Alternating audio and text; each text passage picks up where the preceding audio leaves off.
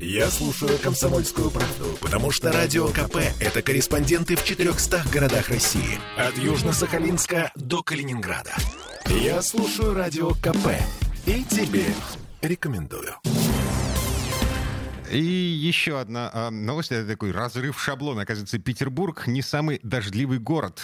Даже в России есть более дождливые места. Яндекс сегодня выкатил результаты исследования, которые рвут шаблоны. Действительно рвут шаблоны. Яндекс на самом деле нас готовит к октябрю и к вечному ноябрю. Так вот, в результатах этого исследования говорится, что по количеству дождливых дней, когда выпадало больше одного миллиметра осадков, такой день считается дождливым, Петербург не входит даже в тройку лидеров. Он занимает только четвертое место с 11 днями. То есть среднестатистически в октябре у нас 11 дней, когда э, идет дождь.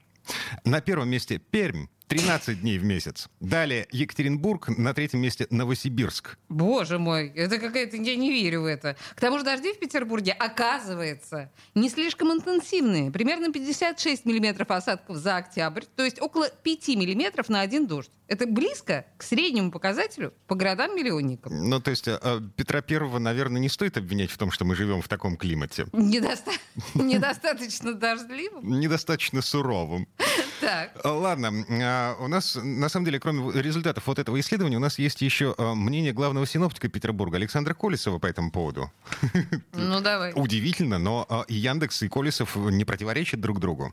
Конечно, это на самом деле неправда. Солнце у нас ну, светит довольно много.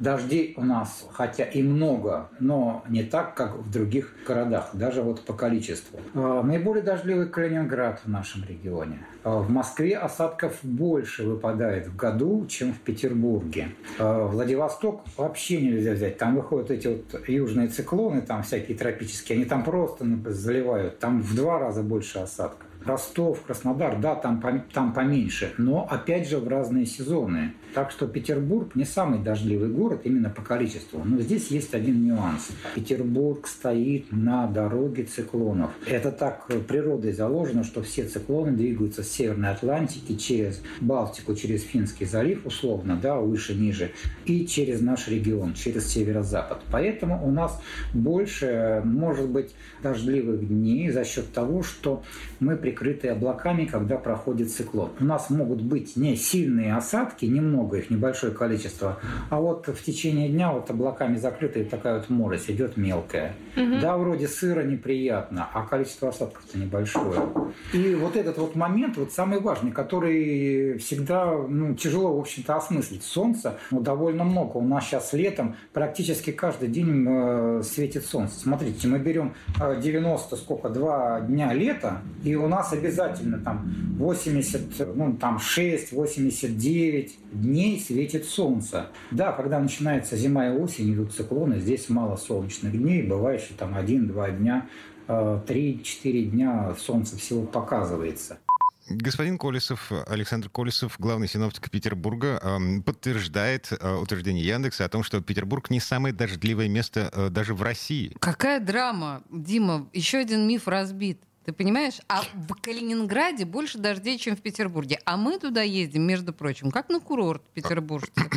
Эм, А там хуже, чем у нас, понимаете, друзья? а, ну, нам здесь скучно, мы здесь уже все видели, все знаем. На- Ну, вот в чем все дело. Да-да-да. Так, насчет погоды. На, ближайшие дни, значит, завтра плюс 9 пасмурно без осадков, в пятницу плюс 10 пасмурно без осадков, в субботу и воскресенье, ну, классика, да? Дожди. Небольшие, правда, но все равно дожди 10-12 градусов выше ноля. А, мне- Супер погодка. Да, отлично. Петербург, в конце концов. На этом у нас все, наверное. А, музыкальная пауза. Ага. Темы дня.